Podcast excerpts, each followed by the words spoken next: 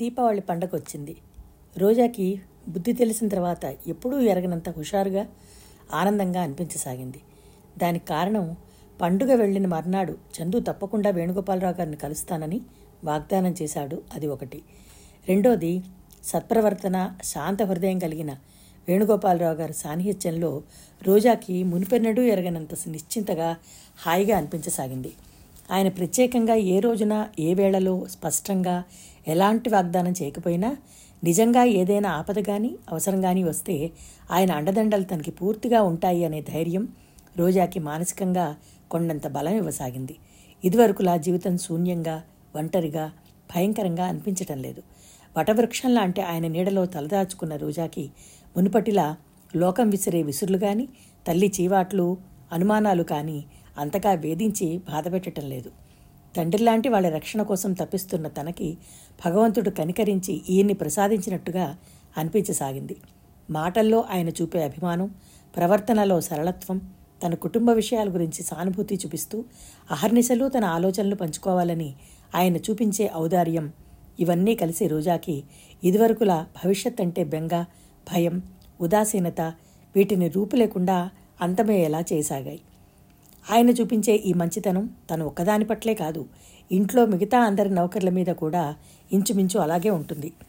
రోజా వచ్చి నాళ్ళైంది ఆయన మాటల్లో కానీ చేష్టల్లో కానీ ఏనాడు తన యజమానిని అనే అహంకారం కానీ అధికారం కానీ మచ్చుకైనా కనిపించట్లేదు. అందరినీ బిడ్డల్లా లాననగా ఆత్మీయంగా చూడటం ఆయన స్వభావం. అందులో తన ఆడపిల్ల కాబట్టి ఆయన కనుసనల్లో మెలుగుతూ ఆయనకి ఎలాంటి బాధ రానివ్వకుండా అన్ని పనులు చక్కబెట్టుకునే నేర్పు కలది కాబట్టి ఇంకొంచెం ఆదరణ ఆప్యాయత కనపరుస్తున్నారు. రోజాకి ఇది ఎంతో సహజంగా అనిపించసాగింది. దీపావళి రేపనగా ఆయన రోజాని పిలిచి పండగకి తీపి ప్రత్యేకంగా ఏం చేస్తావమ్మా? అని అడిగారు. మీకేది ఇష్టమంటే అదే అంది రోజా. మేనత్త పుణ్యమా అని ఆనాడు కష్టపడితే పడింది కానీ ఆ నైపుణ్యమే ఈనాడిలా బతుకు తెరువై ఉపయోగపడింది. రోజాకి వంట బాగా వచ్చు. నీకేది బాగా వస్తుందో చెప్పు ఆయన చిరునవ్వుతో అడిగారు. పూరి లడ్డు బొబ్బట్లు పులిహార గారెలు ఆవడలు. బొబ్బట్లు మీ మావయ్యకి చాలా ఇష్టం కదూ? పరధ్యాసగా ఆలోచిస్తున్న ఆయన అన్నారు. అవును కానీ మీకెలా తెలుసు? ఆశ్చర్యంగా అడిగింది రోజా. ఆయన క్షణంసేపు తడబడినట్టుగా రోజా వైపు చూశాడు. తర్వాత యథాలోపంగా అన్నట్టుగా అన్నారు. నువ్వే ఎప్పుడో చెప్పినట్టు గుర్తు. నేనా? రోజాకి ఎంత ఆలోచించినా తనకే ఆయనకి మధ్య అసలు ఇలాంటి ప్రసంగం ఎప్పుడు వచ్చిందో గుర్తుకు రాలేదు. పండగ రోజు అంత కీర్తన రోజు వేణుగోపాలరావు గారి కోరిక మీద పూరి లడ్డూ చేసింది. పండగ నాడు ఆయనకెంతో ఇష్టమని చెప్పిన బొబ్బట్లు పులిహార గారెలు ఆవడలు కూడా చేసింది. ఎప్పుడూ వంట ఇంటి ముఖం కూడా తొంగి చూడని ఆయన చిన్నపిల్లవాడిలా రోజా ఇదెలా అదెలా అంటూ రోజా వెనక్కి తిరుగుతూ ఏవో కబుర్లు చెప్తూ రోజాని నవ్విస్తూ తను నవ్వుతూ ప్రవర్తిస్తుంటే చూసిన లావణ్యకి మతిపోయినట్టుగా అనిపించసాగింది. ఆ సమయంలో అలా స్వతంత్రంగా అడుగుతున్న రోజాని ఎవరైనా చూస్తే రోజాయే ఇంటి పిల్ల లావణ్య పరాయి మనిషి అనుకోగలరు. లావణ్యకి ఒంటి నిండా కారం రాసుకున్నట్టుగా చిటపటగా ఉంది. ఇన్నాళ్ళు రాధ ఒక్కతే తనకి పోటీ అనుకుంది. ఇప్పుడు రాధకి మించి రోజా తయారైంది. రాధ తప్ప ఇంకెవరూ తండ్రి మనసులో వాత్సల్యాభిమానాలు సంపాదించుకోలేరని నమ్మిన లావణ్యకి రోజాని చూస్తుంటే ఆ ఊహలన్నీ తారుమారావసాగాయి.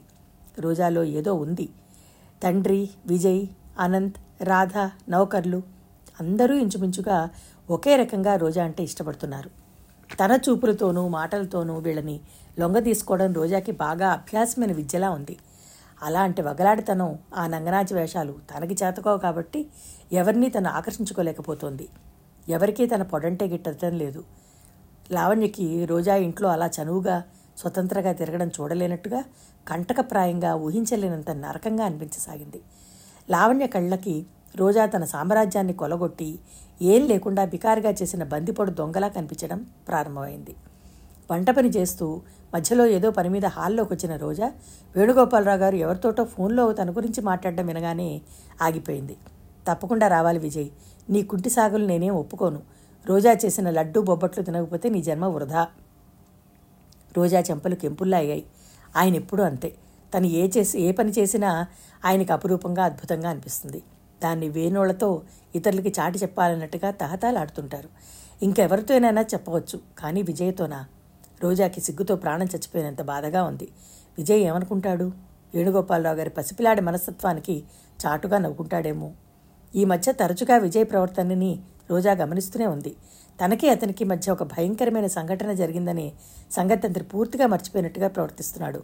రోజా ఎంత ప్రయత్నించినా మామూలుగా నిర్లక్ష్యంగా ఏమీ పట్టనట్టుగా ఉండడం సాధ్యం కావటం లేదు. అతను ఇటు వస్తున్నట్టు కనిపిస్తే తనట్టు వెళ్ళిపోవాలని ఆంతర్యం ఆరాటపడుతోంది. సాధ్యమైనంత వరకు అతని కళ్ళబడకుండా జాగ్రత్త పడాలని మనసు ఎంతో కోరుకుంటోంది. అతన్ని చూస్తే ఏదో కోపం విషాదం నిస్సహాయత్వం హృదయం నిండా సుళ్ళు తిరుగుతాయి. వేణుగోపాలరావు గారు ఫోన్ పెట్టేస్తూ అన్నారు. లాభం లేదు. విజయ్కి ఎక్కడో లంచ్ ఉందిట. రావడానికి వీల్లేదుట సాయంత్రం వీలైతే వస్తాట. రోజాకి ఒక క్షణం విజయ్ రాడన్న వార్త సంతోషంగా అనిపించినా వెంటనే ఆశాభంగంగా కూడా అనిపించింది. రోజాకి తన మీద తనకే విసుగు అనిపించింది. ఒక పక్క అతని నీడ చూడడం కూడా ఇష్టపడినట్టుగా అనిపిస్తుంటే ఇంకో పక్క అతన్ని స్వయంగా భోజనం వడ్డించాలని కాఫీ చేసి ఇవ్వాలని అభిలషిస్తుంది. అతని సన్నిధిలో ఒక విధమైన ఆనందం లభిస్తుంది. ఎంత సిగ్గుపడాల్సిన విషయం ఎంత అభిమానం లేని తను అసహించుకోవాల్సిన మనిషిని ఇప్పుడు ఎందుకులా మన్ననగా ఆలోచించడం? ఇది బలహీనత కాకపోతే ఇంకేంటి? భోజనానికి కూర్చునే ముందు వేణుగోపాలరావు గారు వండినవన్నీ తెమ్మనమని స్టీల్ క్యారియర్ కూడా ఇమ్మని దాని నిండా స్వయంగా తనే సర్దారు. క్యారియర్ తీసుకుని డ్రైవర్ని పిలిచి ఇది తీసుకెళ్ళి అమ్మాయి గారింటికి వెళ్ళి ఇచ్చిరా అన్నారు. అంతవరకు ఇది ఎవరికో అనుకుంటున్నా రోజా తెల్లబోయింది వారించబోయింది. వేణుగోపాలరావు గారే చిన్న చేతి సంజ్ఞతో రోజాని ఊరుకోమని డ్రైవర్ని వెళ్ళి రమ్మన్నారు. అప్పుడే బయట నుంచి వస్తున్న లావణ్య వరండా మెట్ల మీద క్యారియర్తో ఎదురైనటువంటి డ్రైవర్ని చూసి ఎవరికి అది అని అడిగింది. రోజమ్మ గారింట్లో ఇచ్చిరమ్మన్నారు ఎవరు? అయ్యగారే ఇచ్చారు స్వయంగా అని వెళ్ళిపోయాడు డ్రైవర్. ఎర్రగా చూసి లోపలికి వచ్చింది లావణ్య. లావణ్య కూడా రావడంతో భోజనానికి రమ్మని పిల్లని పిలవడానికి వచ్చిన రోజా జేమ్స్ని ఈరోజు భోజనానికి పిలుస్తానన్నారుగా అంది చిరునవ్వుతో. పిలవలేదు. ఏ? నీకు సంజాయిషి ఇచ్చుకోవాలా? కర్కశంగా అంది లావణ్య. తెల్లబోయినట్టుగా చూసింది రోజా. లావణ్య విసురుగా అంది. నాకు తెలియదులే. ఇది ఇదివరకటి ఇల్లు కాదు. ప్రతిదానికి నీ పర్మిషన్ తీసుకోవాలని ఇప్పుడిప్పుడే తెలుస్తోంది. లావణ్య మూడు బాగాలేదని గ్రహించిన రోజా తర్కించకుండా జవాబు చెప్పకుండా కిందకు దిగి వచ్చేసింది. కానీ చాలాసేపటి వరకు రోజా చెవల్లో లావణ్య మాటల్లో వాడితనం కలుక్కుమని గుట్టు గుచ్చుకుంటూనే ఉంది. మధ్యాహ్నం అనంత దగ్గర నుంచి అందరికీ దీపావళి శుభాకాంక్షలు పేరు పేరున వచ్చాయి. రోజాకి గ్రీటింగ్స్తో పాటు ఉత్తరం కూడా రాశాడు. రోజా అనంత్కి ఇచ్చిన మాట ప్రకారం రెండు రోజులకోసారి ఉత్తరం రాస్తూనే ఉంది. కానీ అనంత్ తనే ఇచ్చిన మాట నిలబెట్టుకోలేకపోయాడు. వెళ్ళిన కొత్తల్లో వెనువెంటనే రాసినా క్రమంగా తగ్గాయి. ఈ మధ్య ఒకటి రెండు సార్లు వత్సల అనే అమ్మాయి గురించి రాస్తున్నాడు. వత్సల మహారాష్ట్రీయులట చిన్నప్పుడే భర్తను కోల్పోయిందిట. చాలా చక్కగా పాట పాడుతుందిట. ఎంతసేపు విన్నా విసుగురానంత మధురంగా ఉంటుంది ఆ కంఠస్వరం. జీవితం అంటే విరక్తి వైరాగ్యం ప్రతిధ్వనించే వత్సలంటే తనకి చాలా సానుభూతిగా ఉందని రాశాడు అనంత్. ఆ ఉత్తరం చూసి నవ్వుకుంది రోజా. స్నేహమయుడైన అనంత్ కంటికి బాధాతప్తు లేని వాళ్ళు అనాథలు ఆపదలో ఉన్నవాళ్ళు అయస్కాంతంలా అతనికి దృష్టికి బాగా ఆకర్షిస్తారు. ఈ ప్రపంచంలో నూటికి కనీసం పది మంది అయినా అనంత లాంటి మంచివాళ్ళుంటే ఈ సంఘంలో ఇంత అన్యాయం కుట్రా ఉండవేమో అనిపిస్తుంది. సాయంత్రం అయింది. వేణుగోపాలరావు గారు అందరికీ కొత్త బట్టలు ఇచ్చారు. రోజాకి ఆ చీర ఖరీదు గలది అనిపించినా అట్టే తర్కించలేదు. ఆయనకు ఆనందం కలిగించడం కోసం సంతృప్తి కలిగించడం కోసం రోజాకి ఏమైనా చేయడానికి సిద్ధపడింది. ముఖం కాళ్ళు చేతులు కడుక్కుని రాధకి కొత్త గౌను తొడిగి తన చీర కట్టుకుంది. రోజా చెప్పగా రాధ వచ్చి తండ్రి పాదాలకు నమస్కారం చేసింది. రాధని ఎత్తుకుని గుండెలకు హత్తుకున్నారు ఆయన. రోజా రాధని తీసుకుని పై డాబా మీదకి వచ్చింది. ప్రతి సంవత్సరం ఏ నౌకరులో కొవ్వొత్తుల దీపాలతో ఇంటిని అలంకరించేవారు. లావణ్యకి ఇప్పుడు ఇంటి పనుల మీద లక్ష్యం లేనే లేదు. వేణుగోపాలరావు గారికి నూనె వేసిన ప్రమిదలంటే చాలా ఇష్టం. మాటల్లో ఎక్కడో ఆయన వ్యక్తపరిచిన అభీష్టాన్ని విన్న రోజా నౌకర్ చేత ఉదయమే ప్రమిదలు తెప్పించి వాటిని అన్నిట్లో నూనె పోసి ఒత్తులు వేసి రెడీ చేసి పెట్టింది. రాధ సాయం రాగా రోజా ఆ ప్రమిదలన్నిటినీ డాబా మీద పిట్టగోడల నిండా వరుసగా అలంకరించసాగింది. రోజా కట్టుకున్న చీర చూడగానే లావణ్య తండ్రి తనకిచ్చిన చీర తీసుకుని చరచరా ఆయన గదిలోకి వచ్చింది. తీవ్రంగా చూస్తూ ఏమిటి మీ ఉద్దేశం? నాకు రోజాకి ఒకే రకం చీరలు తెచ్చారు. అంటే నేను ఆ పనిమనిషి సమానమనేనా మీ ఉద్దేశం? అని అడిగింది. పదిసార్లు మాటి మాటికి రోజాని పనిమనిషి అనకు. నువ్వు నీ కన్నట్లతో చూడటం లేదు. ఇంటి పిల్ల కంటే ఎక్కువగా బాధ్యతలన్నీ నెత్తిన వేసుకుంది. అదే నేను అడుగుతున్నాను. ఎందుకు వేసుకోవాలి? అంట. ఆ చనువు ఎవరిచ్చారు? ఎందుకిచ్చారు? నీ తలతిక్క సమాధానాలకి నేను జవాబు చెప్పలేను. పండగ పూట ఇంట్లో పెద్ద గొడవ పెట్టకు. సుగ్గా అన్నారాయన. అసలు ఈ దాగుడు మొదలెందుకు మీ మనసులో ఉన్న ఉద్దేశం ఏటో స్పష్టంగా చెప్పేరాదు నేను ఇక నోరెత్తను. ఇంకెప్పుడైనా చెప్తాను. ఈ పూటకు వెళ్ళు. నా ముందు నిలబడి అతిగా వాక్కు. అవునవును. నేను ఏది మాట్లాడినా మీకు అతివాగుడి కిందకే వస్తుంది. రాధలా మొగదాన్నైనా బాగుండేది కళ్ళు లేకుండా గుడ్డిదాన్నైతే ఇంకా బాగుండేది మీ ఆటలకి ఆటంకం ఉండేది కాదు. నోర్ముయ్. వేణుగోపాలరావు గారి చెయ్యెత్తి అంతలోనే నిగ్రహం దించుకుని దింపేశారు. వేలు పెట్టి గుంపం వైపు చూపిస్తూ వెళ్ళు ఇంకొక క్షణం నా ముందు నిలబడకు. నీ పాపిష్టి మనసుకి రాని వంకర ఆలోచన అంటూ లేదు అన్నారు ఆవేశంగా. లావణ్య విసురుగా తల తిప్పి రోషంగా బయటకు వచ్చేసింది రాధతో కలిసి సరదాగా దీపాలు ఒక్కొక్కటి అన్ని చోట్ల అమరుస్తున్న రోజాకి తండ్రి కూతుళ్ళ మధ్య జరిగిన ఈ వాగ్యుద్ధం గురించి తెలియదు. చీకటి పడి చాలాసేపు అయింది. ఆ వీధంతా రంగురంగుల లైట్లతో దగదగామాయంగా పట్టపగలులా ప్రకాశిస్తోంది. ఎక్కడ చూసినా వెలుగు తోరణాలే. ఒక్కొక్క ఇంటికి ఒక్కొక్క రకంగా దీపాలు అలంకరించారు. చాలామంది మేడపై భాగాల మీదకి వెళ్ళి బాణసంచా కలస కాల్చసాగారు. రాధకి టపాయకాయాలంటే చాలా భయం. ఆ మోత వినిపించినప్పుడల్లా తండ్రినో రోజానో ఖర్చుకుపోయేది రోజా మెల్లగా రాధ చేత కాకర పువ్వొత్తులు కాల్పించడానికి బుజ్జగిస్తూ లాలిస్తూ భయం లేదని చెప్తూ కాల్పించసాగింది. లావణ్య కూడా పైకి వచ్చింది. కాస్త కోలగా నాజుగ్గా ఉన్న ముఖంలో కొత్త చీరతో సుందరంగా బొమ్మలా ఉన్న రోజా వైపు వేణుగోపాలరావు గారు తదేకంగా చూడసాగారు. ఈ రోజు ఎందుకనో రోజాని చూసిన ఆయన కళ్ళకి ఎంత చూసినా తనివి తీరటం లేదు. ఇంకా ఇంకా చూడాలని అనిపిస్తోంది. లావణ్యను ఎంతో జాగ్రత్తగా కట్టుదిట్టంగా క్రమశిక్షణలో పెంచి పెద్ద చేశారు. అయినా లావణ్య స్వభావంలో కానీ ప్రవర్తనలో కానీ కుదురనేది కనిపించనే కనిపించదు. లావణ్య బుద్ధి రెక్కల గురంలా నిలకడ అనేది లేకుండా అటు ఇటు పరిగెత్తుతూనే ఉంటుంది. ఏ శిక్షణ ఏ జాగ్రత్త లేకుండా పెరిగిన రోజాలో ఇంత క్రమశిక్షణ మంచి చెడుని గ్రహించగలిగిన విచక్షణ జ్ఞానం ఎలా వచ్చాయో? అందుకే అంటారేమో పిల్లల్ని కనగలం కానీ వాళ్ళ రాతల్ని బుద్ధుల్ని కనలేమని. రోజాని చూసిన కొద్దీ ఆయనకి తృప్తిగా గర్వంగా ఆనందంగా అనిపించసాగింది. మేడ మీదకి వచ్చిన వాళ్ళకి కాస్త ఎడంగా నిలబడిన లావణ్యకి తండ్రి దృష్టి మాటి మాటిపి రోజా మీద నిలబడడం మధ్య మధ్యలో ఒక్కొక్కసారి కలల్లో తేలిపోయినట్టుగా పరధ్యాసగా అవటం లావణ్య గమనించకపోలేదు.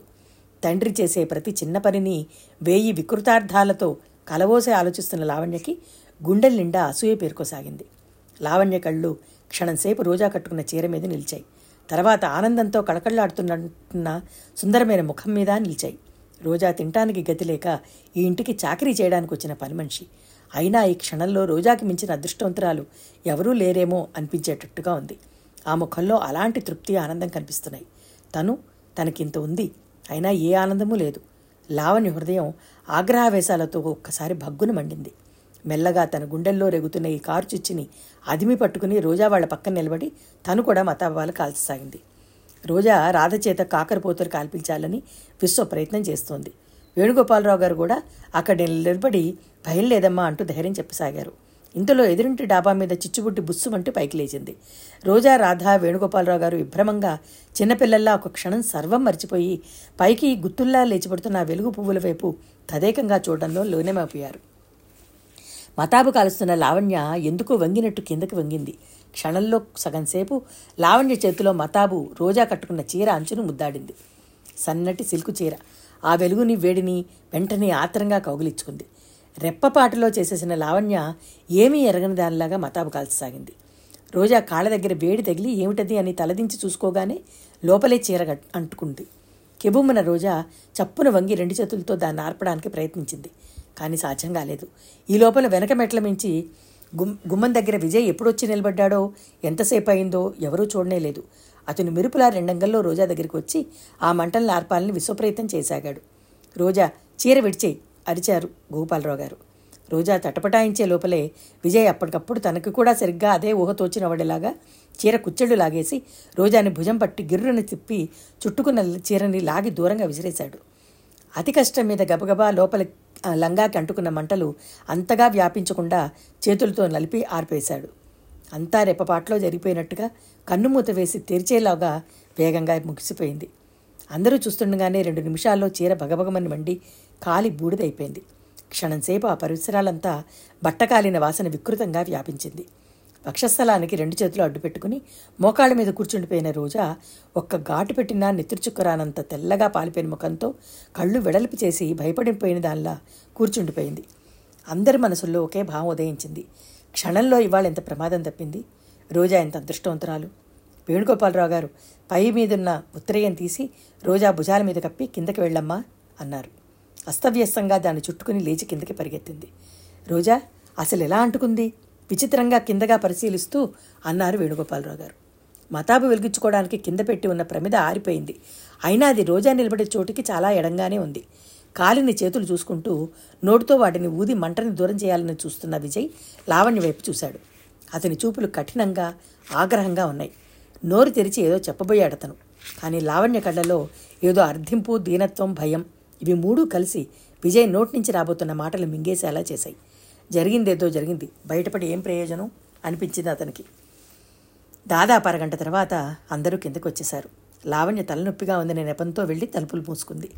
వేణుగోపాలరావు గారు రోజాని అడిగి బ్యాజులేని తీసి విజయ్ వద్దంటున్నా వినకుండా తనే స్వయంగా అతని చేతులకు రాయసాగారు. రోజాకి ఎలాగో ఉంది. ఈ సాయంత్రం నుంచి తను ఎంత సంతోషంగా తిరిగింది.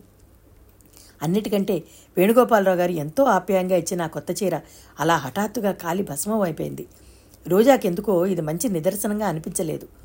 మనసులో ఏదో అపశకనుగంగా జరగకూడదు ఏదో జరిగినట్టుగా వ్యధగా అనిపించసాగింది. ఈరోజు తనకి ప్రమాదం తప్పడానికి కారణం విజయ్ అని మాటి మాటికి గుర్తుకురాసాగింది అతను తనని పట్టుకోవడం గిరగిరా తిప్పడం ఆ స్పర్శ ఆ భయం ఇవి కూడా రోజాకి ఎలాగో ఉన్నాయి. గుండెల్లో అర్థం కాని స్పందన కంగారు కలిగేలా చేస్తున్నాయి. ఈ ఎంత ప్రమాదం తప్పింది? ఎంత ప్రమాదం తప్పింది? వేణుగోపాలరావు గారు పదిసార్లు అనుకోసాగారు. విజయ్కి కూడా అలాగే అనిపించింది. కానీ లావణ్యకి రోజా అంటే ఎందుక కక్ష? ఈ కక్షకి ఈర్ష్యకి కారణం ఏమిటో మాత్రం ఎంత ఆలోచించినా అర్థం కావటం లేదు. చందు వేణుగోపాలరావు గారిని కలుస్తారన్నది ఆ రోజునే. రోజా ఈ రోజు లేచినప్పటి నుంచి చెప్పలేనంత ఉద్వేగంగా ఉంది. ఈ రోజు తనకి జీవితంలో ఎంతో ప్రాధాన్యత ఉంది. చందు ఆయన కలుసుకునే క్షణం తను వాళ్ళిద్దరినీ ఒకరికొకరు పరిచయం చేసే సమయం. రోజా వంద సార్లు వెయ్యి సార్లు పదే పదే కళ్ళ ముందు జరుగుతున్నది ఇదిగా ఊహించగసాగింది రోజు కంటే త్వరగా వచ్చేసింది ఆ రోజు. చందు సాయంకాలం మిమ్మల్ని కలవడానికి వస్తాడు అనే సంగతి చెప్పినప్పుడు ఆయన ముఖంలో హఠాత్తుగా ఉప్పెల్లా వచ్చిన భావోద్వేగానికి రోజా అబ్బురపడింది. చందు ఇంటికి రావడం లేదని ఫలానా పార్కుకి వస్తాడని రోజా చెప్పగా విని ఆయన అనుమానంగా చూశాడు. ఇంటికి సరాసరి రావడానికి అతనికి ఏమిటి అభ్యంతరం అని అడిగాడు. రోజా వెంటనే సమాధానం చెప్పలేకపోయింది. తర్వాత మెల్లగా వాడు అదొక రకం మనిషి. తను ఏదంటే అదే. ఒట్టి మొండి రకం. మీరంత గట్టిగా అంటే నేను పార్కుకి వెళ్ళి అక్కడి నుంచి ఇక్కడికి తీసుకొస్తాను అంది. వద్దులే మనమే అక్కడికి వెళ్దాంలే అదే నిజమే. ఇక్కడైతే ఎవరో ఒకళ్ళు వస్తూ ఉంటారు. కాసేపు నిశ్చితగా మనకి మనం కబుర్లు చెప్పుకునే అవకాశమే ఉండదు అన్నారు ఆయన. రోజా తలూపి యువతలకు వచ్చేసింది. ఆ రోజంతా లావణ్య గది విడిచి యువతలకు రానేలేదు భోజనానికి రమ్మని పిలవడానికి వెళ్ళిన రోజా మంచం మీద లంకణాలు చేసిన మనిషిలా వాడిన ముఖంతో పడుకుని ఉన్న లావణ్యం చూసి తెల్లబోయింది. అదేమిటి ఒంట్లో బాగాలేదా మీకు? అంది ఆదుర్దాగా దగ్గరగా పెడుతూ లావణ్య ముఖం తిప్పుకుంది. రోజా వైపు చూడడం ఇష్టం లేనిదాల్లా గోడ వైపు చూస్తూ బాగానే ఉంది. రాత్రంతా నిద్రపట్టలేదు నాకు ఆకలి లేదు. భోజనం చేయను అంది. రోజా బలవంతం చేసి లావణ్య చేత అన్నం తినిపించింది. రోజా చూపుతున్న నిష్కల్మషమైనటువంటి స్నేహానికి లావణ్య మనసు అపరాధం చేశాననే భావంతో అందుమూలంగా కలిగిన సిగ్గుతో కుంచుకోసాగింది ఆఫ్టర్ ఆల్ రోజా కూడా తనలాంటిదే. తనకు ఒక రకమైన బాధ అయితే రోజాకి ఇంకొక రకమైన బాధలు. తండ్రికి బుద్ధి ఉండాలి కానీ పాపం రోజా ఏం చేస్తుంది? ఈ క్షణం నుంచి రోజాతో ఎప్పట్లా స్నేహంగా చనువుగా ఆత్మీయంగా ఉండడానికి లావణ్య నిశ్చయించుకుంది. సాయంత్రం అయింది. రోజా వేణుగోపాలరావు గారు రాధని తీసుకుని పార్కుకి వెళ్ళడానికి బయలుదేరారు. లావణ్య గబగబా తయారై తను కూడా కిందికి వస్తూ రోజా నాకు కూడా ఏం తోచటం లేదు. నేను వస్తాను మీతో అంది. మీరా? మాతోనా? చిక్కుల్లో పడ్డదానిలా చూసింది రోజా. రోజా కళ్ళల్లో భావం ఇట్టే చదివేసిన లావణ్య. ఏ? రాకూడదా? అంది. అబ్బెబ్బే అదేం లేదు కానీ సందేహంగా ఆగిపోయింది. ఉండండి నాన్నగారికి చెప్ అడుగుతాను అంటూ ఆయన గదిలోకి వెళ్ళింది. మేము ఎక్కువసేపు ఉండం వెంటనే వచ్చేస్తామని చెప్పు. గదిలో రోజా చెప్పిన మాట విని జవాబుగా ఆయన అనటం బయటికి నిలబడిన లావణ్యకి స్పష్టంగా వినిపించింది. రోజా వచ్చి ఆయన అన్నమాటలు చెప్పింది. ఉదయం నుంచి లావణ్య కావాలని తెచ్చుకున్న శాంతం స్నేహం ఒక్కసారిగా గాలికి ఎగిరిపోయాయి. రోజాని చూడగానే రెట్టింపు ద్వేషంగా అనిపించింది. ఇష్టం లేదని చెప్పేస్తే సరిపోతుందిగా? అంది. అప్పటికే వేణుగోపాలరావు గారు చెప్పులేసుకుని బయటకు వచ్చారు. సరే ఇష్టమే లేదనుకో. సరేనా? వెళ్ళు. ప్రతి చిన్నదాన్ని తర్కంలోకి దింపి అసహ్యంగా మాట్లాడడం ఈ మధ్య నీకు చెడ్డ అలవాటైపోయింది అన్నారు. లావణ్య స్థాణువుగా నిలబడిపోయింది. రోజో వేణుగోపాలరావు గారు రాధ పార్కుకు వెళ్ళిపోయారు. తండ్రి మాటలలో విసుగుదలని తన పట్ల తిరస్కారంగా భావించుకున్న లావణ్య మనసు అనుమానంతో కుతకుతలాడిపోయింది. జేవురించిన మొహంతో ఎర్రబడిన కండ్లతో ద్వేషాగ్నితో నిలువునా మండిపోతున్నట్టుగా నిలబడిపోయిన లావణ్యకి తన ఇలా ఎంతసేపు నిలబడిందో టైం ఎంత గడిచిందో అనే ఛాస కూడా లేకుండా పోయింది. ఇంతలో హలో అని అనిపించింది లావణ్య తిరిగి చూసింది. విజయ్ లోపలికి వచ్చాడు. అలా నిలబడ్డావేం? ఒకదానివి యథాలాపంగా అడిగిన విజయ్ సమాధానం ఆశించకుండానే నాన్నగారేరి అని అడిగారు. లేరు. లేరా? ఎక్కడికి వెళ్ళారు? పార్కుకి. రోజా అయినా కలిసి వెళ్ళారు. జాగ్రత్తగా అతని ముఖం పరిశీలిస్తూ అడిగి అంది. లావణ్య ఊహించిందే నిజమైంది. కొన్ని విషయాలు ఎంత బాగా అర్థమైపోతాయి? రోజా లేడనేసరికి విజయ్ ముఖంలో కల్పించిన ఆశాభంగం లావణ్య దృష్టిని దాటలేకపోయింది. సరే నేను వస్తానైతే. విజయ్ వచ్చిన పని వాకిట్లోనే అయిపోయినట్టుగా అన్నాడు. ఏ నీకు కూడా నేను పనికి రాకుండా పోయానా? లావణ్య వ్యంగ్యంగా వాడిగా అంది. వెళ్ళబోతున్న విజయ్ చటుక్కుని వెనక్కి తిరిగాడు. ఒక్క క్షణం లావణ్య వైపు చూసి అదేమిటి అలా ఉన్నావేం? ఏమైంది? అన్నాడు. విజయ కళ్ళల్లో కనిపించిన స్నేహానికి అతని పరకరింపులో ప్రతిధ్వనించిన ఆత్మీయతకి కరిగినట్టైన లావణ్య ఒక్కసారిగా అతని దగ్గరికి వెళ్ళి అతని మెడ చుట్టూ చేతులు వేసి అతని హృదయం మీద తలదాచుకుని బావురుమంది అనుకోని సంఘటనకి విజయ్ క్షణంసేపు అప్రతిపుడైనట్టుగా నిలబడిపోయాడు. ఉండు ఏమిటది? ఏమైంది? లావణ్యని తన నుంచి విడదీయడానికి ప్రయత్నిస్తూ బుజ్జగిస్తున్నట్టుగా అన్నాడు. లావణ్య అతన్ని వదలలేదు. అతని భుజం మీద తల్లగానుంచుకుని ఏడుస్తూనే మధ్య మధ్యలో రోజాకి కలిగిన ద్రోహజింతను గురించి చెప్పేసింది. విజయ్ మొహం ఎర్రబడిపోయింది. చిచి ఏం మాట్లాడుతున్నావు నీకు తెలుసా? నాన్నగారినేనా అలా అనేది? అన్నాడు మదలింపుగా. నీకు తెలియదు విజయ్ నాన్నగారైతే మాత్రం మనిషి కాడా? చూస్తుండు ఒకరోజు నీ కళ్ళతో నువ్వే చూస్తావు. ఇలాంటి విషయాలు మీ మొగాళ్ళ కంటే మా ఆడవాళ్ళకి బాగా తెలుస్తాయి అంది. రోజా మరీ అంత నైత్యానికి పాల్పడే మనిషి అని నేను అనుకోను. అదే వచ్చిన చిక్కు మంచితనం నటిస్తూ మీ అందరి కళ్ళకి కారం కొట్టడానికి చూస్తోంది. రోజా చాలా తెలివిగలది. నువ్వే ఆలోచించు. నేనే కాదు నా స్థితిలో ఉన్న ఎవరైనా అలాంటి వ్యక్తిని అసహించుకుంటారు. విజయ్ లావణ్య ఎదురెదురుగా ఉన్న సోఫాలో కూర్చుని చాలాసేపు ఈ విషయమే మాట్లాడుకున్నారు. లావణ్య ఎంత గట్టిగా చెప్పినా విజయ్కి నమ్మబుద్ధి కావటం లేదు. రాత్రి నుంచి రోజా అతని ఆలోచనలతో నిండా అల్లుకుపోయింది. ఈ రోజు ఉదయం లేచినప్పటి నుంచి రోజాని చూడడానికి అతని మనసు తహతలాడుతోంది పొద్దుటి నుంచి వీలు కాలేదు. కోర్టు నుంచి రాగానే క్లబ్లో ముఖ్యమైన మీటింగ్ ఉన్నా వదిలేసి సరాసరి ఇక్కడికి వచ్చేశాడు. వేణుగోపాలరావు గారికి రోజాకి మధ్య సంబంధం గురించి లావణ్య చెప్పిన ఈ సంగతి క్షణం సేపు అతని మూగవాళ్ళాగా చేసేసింది. వివేకం కాదు కాదు అని హెచ్చరిస్తున్నా అతని మనసు ఏదో వెరపుతో వెనక్కి లాగసాగింది. రాత్రి సంఘటనతో రోజా మీద అన్ని సంశయాలు తెంచుకుని ఒక్కసారిగా ఉవ్వెత్తున లేచిపడుతున్న అభిమానం మీద లావణ్య చెప్పిన మాటలు చన్నీళ్ళు గుమరించినట్టుగా అయింది.